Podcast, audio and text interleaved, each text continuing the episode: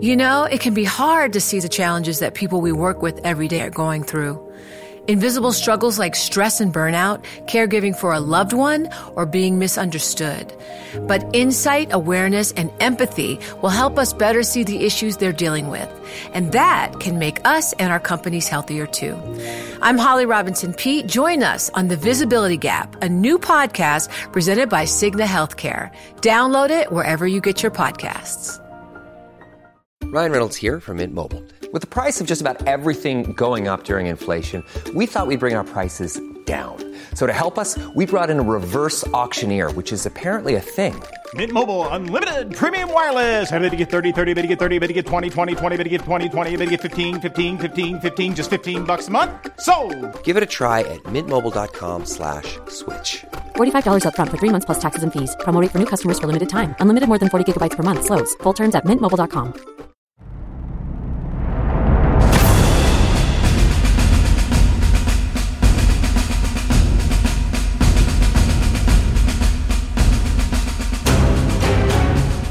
Hello and welcome to Battleground Ukraine's big interview with me, Saul David, and Patrick Bishop. Today, we welcome back Lieutenant Colonel Pavlo Khazan, an environmental scientist turned warrior from the Dnipro region of eastern Ukraine, who now commands a C4 unit of the Ukrainian army, that is, command, control, communications, and computer activities. Colonel, welcome back to the podcast. Can you tell us what you and your unit have been doing since we last spoke in February? Thank you very much, Saul, for having me at the podcast. Very much appreciate. And uh, since our last conversation, uh, now we, we have many teams. So we have our units in different directions now. This is Bakhmut, the Soledar direction, southern, it's uh, Zaporizhia region, and Kherson region. So it's, it's, it's many uh, smaller units, which is doing artillery fire correction and air reconnaissance. And just touching on Bakhmut for a second, Colonel, we've had many debates on the podcast, as I, am sure you're well aware of the, the logic of continuing the fight there. We, we very much believe that it made strategic sense for the Ukrainians to keep fighting there, not so much the Russians. It seems to have got to a point where the Russians have taken if not all of, but almost all of the, the city limits. Has that been a, a blow in any sense, or is, is that what was expected sooner or later? Yes, Saul. This is the, actually very interesting question uh, because, on the one hand, this is a really very small city. This city was beautiful, actually. I like, I love this Bakhmut, and this city was like a diamond of uh, of Donetsk region, which was very different from others with a very deep and long history. And it was really different, different from other cities. Uh, but the matter is not that. Why we are defending this city for a very long time, and now we have only very small part of this city which is under control of Ukrainian army. But at the same time, this is very important direction because on this direction we are very much exhausting Russians. And this is very important because for them, this direction is really principle because as you remember, they declare it. They, they have to go to the administrative borders of Donetsk and Lugansk regions. And for them, it's like very symbolic to moving forward, forward there and they're spending enormous amount of resources.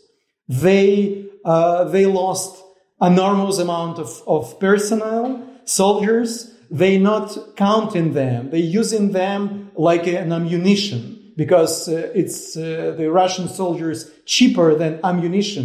It is absolutely a low level of uh, morality and absolutely no any humanity and something like they because they just using them there on this direction for the absolutely uh, ensure in, in their death. But at the same time, we also, Ukrainian army, also first of all using this direction to dissolve them, to uh, make them weaker. And uh, of course, the question is not like the Bakhmut is principal point, like the the very strategical point of this war, but as a very good point, a very good direction to make the Russian army weaker because they're spending a lot, a lot of ammunition. They're spending a lot of resources there on that direction. But at the same time, we, we have preparing this direction closer to Chasiv Yar and the Konstantinivka, and uh, we have very good positions there, I believe. Colonel, can we talk a little bit about uh, Prigozhin and the role of Wagner in all this? Um, you'll have seen the video in which uh, Prigozhin declares victory. He says this was all down to us, to my men. And he's now saying that they're going to pull back to retrain, recuperate, etc. What do you think is going on there with Prigozhin and Wagner? You know, I think Prigozhin and Wagner is um, like a, a, new political game in Russia. And because of the uh, full misunderstanding with them and no consensus inside the Russian army, uh, this is like a, the huge political project. For them, it's very important to prove Russian people that you see, we have uh, some victory on this direction. They're not talking about how many people died there, how, how they're using these soldiers like an ammunition, but not like the humans. And uh, for them, it is like a new and new political tricks. First of all, to have this propaganda for Russian people. And the Russian people, very, as we see on some soci- sociology and on the general Russian opinion and the general opinion of Russian society, they're very good consuming this propaganda. And this propaganda really working very well for, for Russian people. But it's not the real victory. And we, we understand that in the context of this war, it is like a very small part where they, they are, first of all, Russians, first of all, exhausting their army. They make a, a lot of loss. They have a, a lot of deaths. And uh, this is not any strategical moving, I think. When we last spoke, Colonel, you were understandably concerned about the number of missile and drone attacks on cities and infrastructure in Ukraine. You, you were concerned about civilians behind the line, and you said it's difficult to be on the front line when you know these attacks are taking place. How much difference has some of the new equipment that the West has provided, including the anti-missile batteries, Patriot and others, in knocking down a lot of these weapons, we are getting reports that most of them are being knocked down now, but obviously one or two are still getting through. Yeah, it's it's very good question because uh, it is very very important and actual now, and we can see on the example of Kiev city. Yesterday was day of Kiev, and Russians congratulated us with the more than 50 different missiles uh, before yesterday in the night on before yesterday and yesterday. And uh, all of these missiles and kamikaze UAVs was easily targeted by a new, very effective system, Patriot. And this is the really very important game changer on the, in, in the air. And I believe that as soon as we will have all this equipment around the uh, bigger cities, and first of all, Kiev, we, we have in Kiev, but we need more on Kiev, Dnipro, Odessa, Kharkiv, uh, Lviv, the, the, the, regional cities. And uh, I do believe that with this equipment, we can uh, destroy all missiles uh, flying to Ukraine. But of course, it was the questions with uh, supersonic missiles. But as you might know, it was the several cases when Patriot destroyed even these missiles. And it was the first time in history when the Patriot destroyed such missiles. So that is why it's, it's really big changing. And we just need some more. Now this is the, the question for our partners to give us more of this equipment.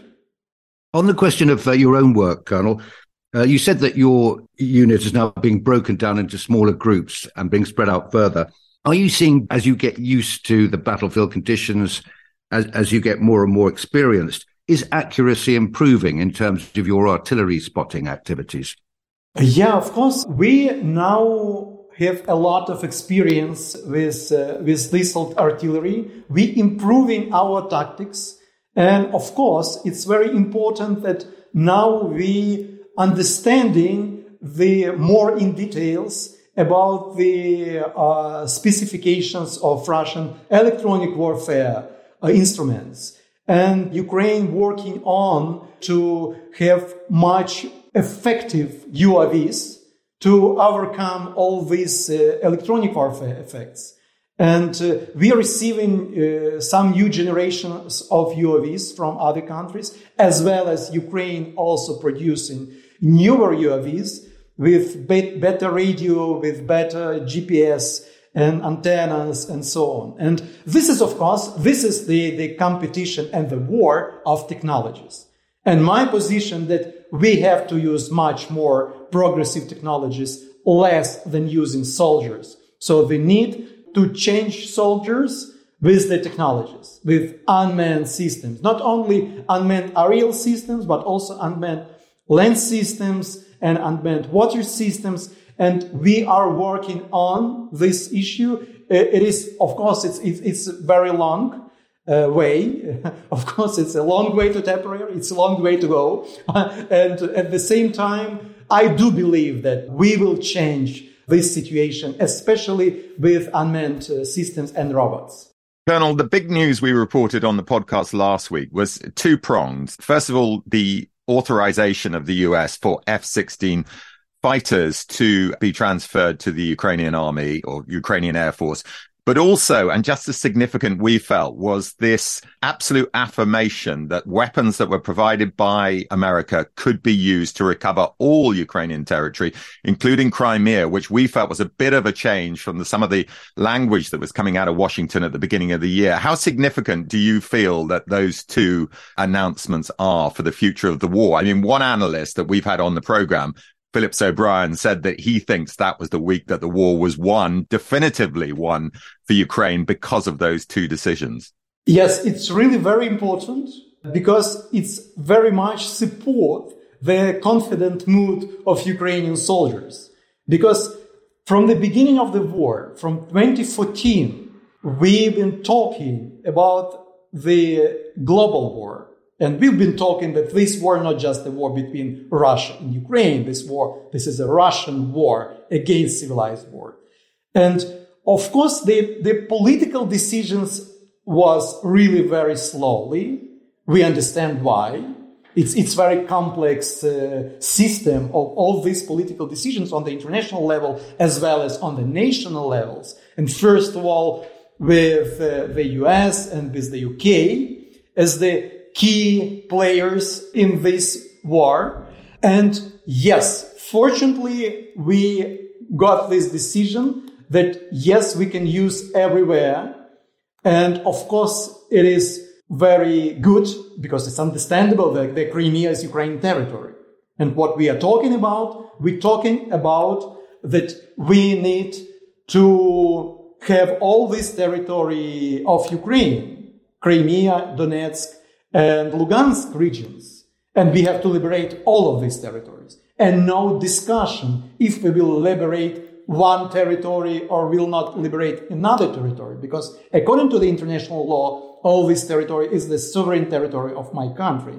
And of course, it is very, we are very happy to, to have these decisions. And uh, especially we just receiving uh, storm shadows and it is very important uh, missiles uh, with the range more than 500 kilometers, 550, uh, I guess. And of course, about F-16 jets of fourth generation, it is very powerful jets uh, with the universal platform. I, am not an Air Force officer, but at the same time, I know how it's important for our colleagues in Air Force uh, is uh, everybody talking about how this F-16 jet so universal and uh, very good for this war. And of course, it is very important that we are now supporting, supplying this important Air Force component of, of this war. It was the tanks which we received. And now I think it's very important stage of uh, long range missiles and F 16 jets. And in addition, yes, we can see how, how political messages, how rhetoric is changing. It is very slow, as I said, but at the same time, I believe that our Ukrainian soldiers' mood and what we are doing on the front line could prove American and British and uh, European politicians how they can manage all these processes because Ukraine independent state and Ukraine is a part of Europe. And this is very important to, to understand that this war is the war in Europe. And this is very important for Ukraine. What I would like to have in the nearest time to join to NATO. This is a very important aim to Ukraine. And it is much more important than joining the European Union because NATO is about the European security. And I believe that this is very important also not only for Ukraine, but for other European countries. Well, that was fascinating as always. Do join us after the break for the second half of the interview. Hi, I'm Ben. I suffer from a condition called writer's block. It strikes when I'm at work. That's why I choose Canva Magic Write. It works fast, generating texts in seconds, thanks to AI. Common side effects include increased productivity, compliments from coworkers, feelings of satisfaction. Now I can say bye bye to writer's block. Ask your boss if Canva Magic Write is right for you at canva.com, designed for work. Canva. Looking to invest? Start your journey by exploring exchange traded funds with Global X ETFs. Exchange traded funds, or ETFs for short, create baskets of stocks, bonds, and other assets that you can buy in a single trade. Global X specializes in ETFs that track emerging trends, like the rise of artificial intelligence, as well as strategies aimed to generate income potential. Visit globalxetfs.com to discover how you can get started. The American Bar Association provides access to career changing and life changing opportunities. Invest in your growth, deepen your knowledge, and join us in our pursuit of making a positive impact for all. The American Bar Association.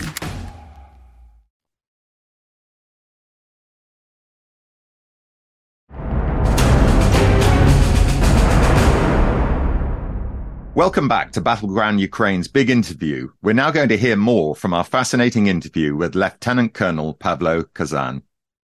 Now, Colonel, various uh, officials have said that uh, we, we should all be standing by that the offensive, much heralded offensive is about to kick off. I don't want you to give away any secrets, of course, but can you tell us if your units are in a state of heightened alert that you are expecting to be more active in the days to come? Or indeed, are you already in that situation? Uh, yes, it's a very interesting question. Uh, of course, we are ready for any orders from our commander in chief and our commander and the local commanders. And yes, we will do as soon as we will have all these orders. And now it's very difficult to say on which direction it's the very specific uh, in different directions, the very different situation, specific situation. We've been talking about Bakhmut because it's the, the most uh, bright direction or most a lot of fire there. But at the same time, southern direction are also very important for us. And uh, it's, it's a lot of, of preparation as well as a lot of activity there. Colonel, what is the mood now in the country? I mean, uh, Patrick referenced the counteroffensive or the offensive, maybe a better way of describing it. But what is the general mood, both among Ukrainian soldiers and the Ukrainian people, as to what the months ahead might bring for Ukraine? First of all, I think that Ukrainian people's mood is not changing since the war started. And it is much more, became more confident after the big invasion. And as you see, we have many volunteers, many non-governmental organizations, informal groups uh, who supporting uh, Ukraine army. And this is very important that not uh, that everybody, practically everybody in Ukraine participate on all these processes. Like we are participating as a serviceman uh, on the front line or in our unit for managing all these processes. But the civilian people participating to support. It is huge, huge support from, from civil society. And I believe this confident mood uh, will continue, and especially when we're receiving all this information about new equipment, a new weapon like Storm Shadow, F-16, it's even increasing our belief in our victory because uh, there is no, as I said, there is no any compromises, and uh, we there is no any room for negotiation if Ukraine will uh, liberate all of territories or some of territories. There is only way to liberate all territories. And uh, this is the, the common understanding of Ukrainian citizens.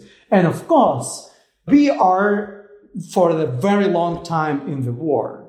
And this is, of course, is the, some reflection in society. And people are ready for missiles attacks. Uh, of course, everybody live in not very peaceful condition. Of course, we, we are the, the cities, not, not occupied cities, uh, like a peaceful territories, but at the same time, people understand that Russian missiles could come anytime, and especially in the night. And last week, a Russian missile targeted uh, a hospital in my city of Dnipro.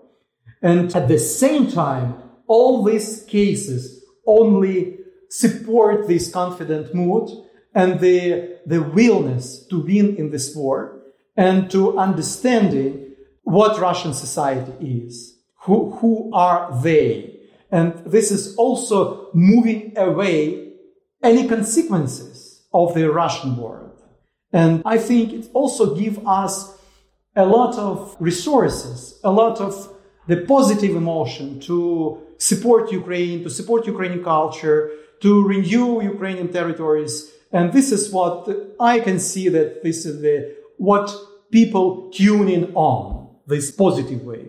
But at the same time, we are, remember, we are in the war. In even and in the peaceful cities, on the peaceful territories, people every time, every day remember that we are in the war and it's necessary to support our soldiers. It's necessary to support our army. But practically every families have servicemen on the war or not on the war, but on trainings, on polygons, or somehow support the Ukraine army. Do you think there's a danger then, Colonel, that this mood of solidarity, of determination could suffer if the offensive does not produce significant results? Uh, you see, this is the war, and we understand that it is uh, not very easy to take any decisions, but we have very highly professional command of Ukraine army. And uh, I believe that uh, our commander in chief, General Zaluzhny, I believe that he is one of the prominent general and professional. And uh, they are thinking about all these strategical things. We trust them, but uh, in any case, what will be the, the result of this counteroffensive? We will find. And this is our fight, and we, we have to win in, in any case. And if we have some problems on one direction, we will have some positive moving in other direction because we are on our territory, we, we are on our land, and we have such huge support from our friends from NATO. And that is why, with, with all this support, with all this common integral strength, we have to win. One of the big advantages you have, Colonel, of course, is the confidence that you've spoken about and the support of the backers in the West for the Ukrainian armed forces on the one hand. And on the other hand, we're getting increasing sense of a lack of direction and a lack of, of kind of will to win among the Russians. Is this feeding through to you? Are you becoming aware of that? Is your, is your unit becoming aware of that? Yes. First of all, that the Russians mobilizing much more people. And we understand that they mobilizing maybe 1. million personnel. And this is, of course, a big challenge for us. And in this case, we again thinking about technologies. Our technologies, our smartness must win and must overcome the quantity of, of personnel, the quantity of, of soldiers, of Russian soldiers. And uh, of course, we cannot mobilize so many people how like Russian army could. But at the same time, uh, I think that our soldiers much more trained and our soldiers being on, on their own territories uh, with the, the patriots and uh, their soldiers, they are criminals. They are invading countries. And uh, this is the absolutely different moral. And the, this the less of moral of Russian army and the absolutely brainwashed with Russian propaganda and uh, absolutely absence of orientation in the space. Uh, I think uh, this is the, uh, the very huge weakness of, of, their army. So, but at the same time, we have to, to not underestimate our enemy and uh, to be ready on any challenges what we have now. Okay, Colonel, I don't have any more questions for you. Just to wish you all the very best of luck in the coming days and weeks, and it's been a pleasure to talk to you as always. Thank you. Just one one last thing for me, Colonel, is that you made a lot of, you know, really important points, I think, about what the West needs to think about when it's looking at this war. Is there anything else, anything else you'd like to add for for our listeners that w- we should consider?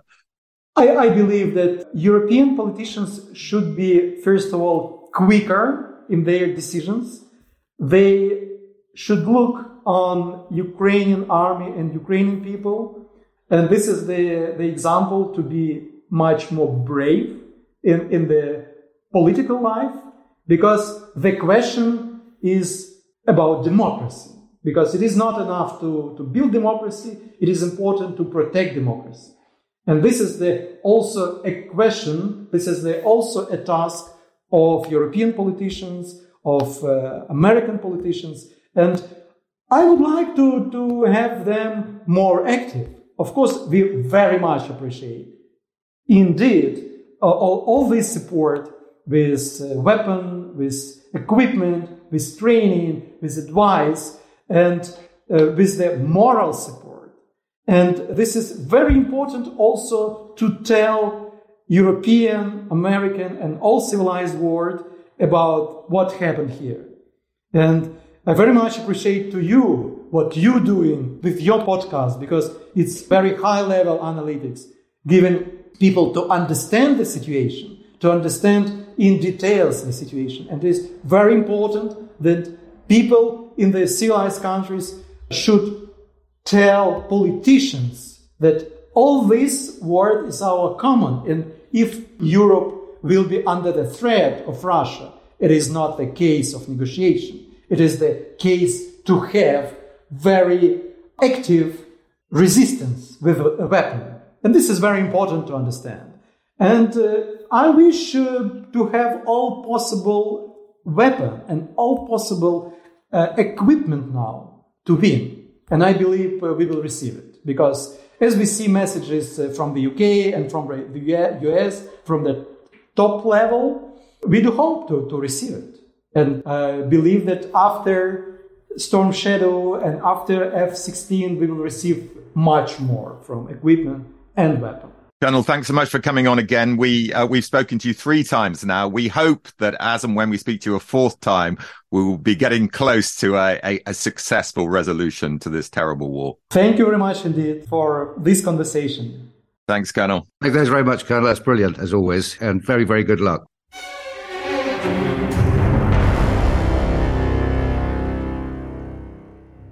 Well, it's always a pleasure to hear from Colonel Pavlo, isn't it? And I thought I was just rather struck by the first thing he said about Bakhmut. We just think of it as being this battleground, but he reminded us that, you know, in peacetime, it was a beautiful city. I remember Askold saying how it was famous for its flowers. The uh, residents are very proud of their the way that they keep the city looking beautiful. And a reminder of just you know the awful destructiveness of all war but in particular this one. This is something that uh, really will be a, the memory of the war i think for, for a lot of us that the sight of those you know once thriving communities reduced to rubble by the sheer weight of armament that's raining down on them he also confirmed, Patrick, um, something we've long been positing on the podcast, which is that there is a strategic logic to the Ukrainian army fighting there. There was a lot of criticism, in fact, from the West commentators, analysts, former generals that the Ukrainians would keep their soldiers fighting for what in effect they believe was a lost cause. But it's interesting actually that the colonel's not even conceding that the whole of Bakhmut has been taken, which of course is the line that they're Ministry of Defense and senior leadership are also playing out. But whether that's technically true or not is sort of irrelevant. The fact is that the Russians, Wagner, have got themselves into a hole really there. They, they've captured a bit of terrain that is not going to lead to any more gains. He spoke about the effective defenses a little bit further back in the line. In other words, they managed to take a city, but at what cost? And the cost, of course, and this is the important point, is the exhaustion of their army, both in personnel and also in material. And he spoke, of course, as we uh, have also alluded to before, about the Russians being prepared to use their men like ammunition. I mean, it's a sort of grim uh, metaphor, isn't it? Yeah, he, he did clear up one point, though, I think, for us about why are they doing this. And of course, you know, if you're laying claim to Donetsk and, and Lugansk as Russian soil, then you've got the same kind of imperative in a funny way as the Ukrainians have. You're saying this is our territory. You have to go up to the administrative borders in order to declare them liberated. So the they've been caught, uh, as you were saying before, in, in, a, in a trap. But this is a kind of uh, legalistic trap, if you like, of saying you know you can't really claim victory unless you've gone up to where you say uh, your borders are. Um, also, very struck by the positive reports he's had, he was giving us about the efficacy of the Patriot. It seems like a fantastic bit of kit, doesn't it? Knocking down almost everything that comes over now, including these hypersonic missiles. Yeah, he described it as a game changer, which is what we felt it would be too. And also he spoke about the storm shadow. So you've got these two uh, things, both of which they were told they weren't going to get. And it took them an awful long time to get them. But on the one hand, the Patriot are allowing the men in the trenches not to feel that kind of, you know, that, that visceral kind of concern for the, for the civilian population back home. He said, you know, we can, last time we spoke to him, he said we can hardly concentrate on our jobs because we're so concerned about what's happening to the rear now that at least in the main, he did reference the fact that the odd thing is still getting through that terrible attack on a hospital in Dnipro, his hometown. But generally speaking, Patriot is certainly knocking out pretty much everything that's coming towards Kiev. He hopes, of course, that more missile batteries will be given to protect the other regional towns, but it's a big game changer. And so is Storm Shadow. And it's interesting that he gave a little bit of detail there, Patrick, which adds to what we've heard, which is that the storm shadows they are getting can actually go 550 Ks. Now, some people have suggested, well, they're only getting the kind of shortened version, but it sounds like they're getting the, you know, full scale. So they can be sent certainly anywhere in Ukraine and also outside Ukraine too. I, I'm not sure there's any indication they've been used outside the country, but certainly they can reach anywhere inside the country. And so it's a question of wait and see where those storm shadows are going to hit when the offensive proper begins.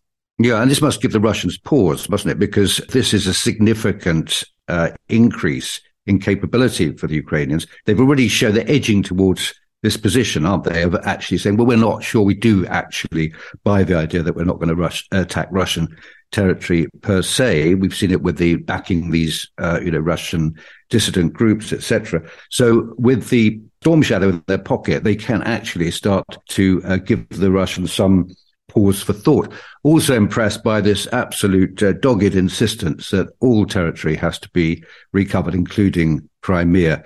Now, this is something I think that uh, we can take at, at, face value. I don't think this is any kind of negotiating position for the likes of, of Colonel Pavlo. And indeed, as he said, the entire Ukrainian people, you know, even uh, Anatol Lieven, uh, when he was on last week, was saying that you know the mood hasn't really changed from his observations, having been there recently, and that there is this extraordinary uh, solidarity. When I press uh, Colonel Pavlo a bit on will this survive a uh, less than dramatic result, a success, in the coming offensive, then he wasn't didn't really answer that. But he seemed to give the indication that um, you know there's a there's a lot of resolve still there, and there's there's a long way to go before uh, Zelensky and those around him are going to face any significant pressure from below to sort of trim their their position. And finally, from me, Patrick, I mean, reading between the lines, I, I, got a complete change of mood from when we last spoke to the colonel. There was a, there was a kind of sense in February. Yes, I think the decision had already been taken to give the battle tanks, but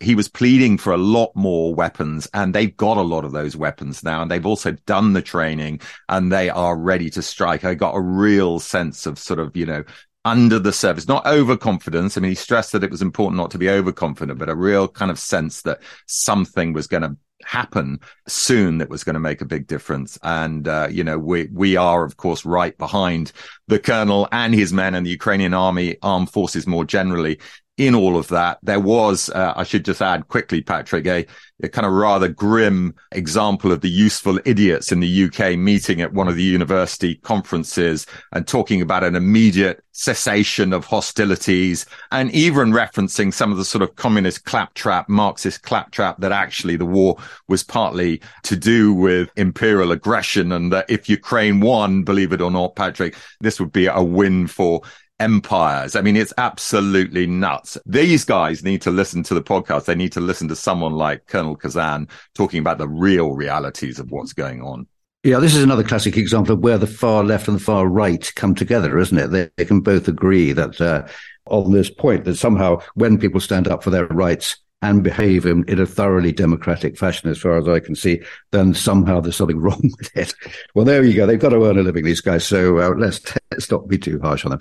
Okay. Well, I've learned a lot from that. I'm sure you did too, Saul. Do join us on Friday when we'll be digging down into all the latest developments. There's lots of interesting things uh, popping up at the moment. So do join us on Friday to hear us talking about those. Goodbye.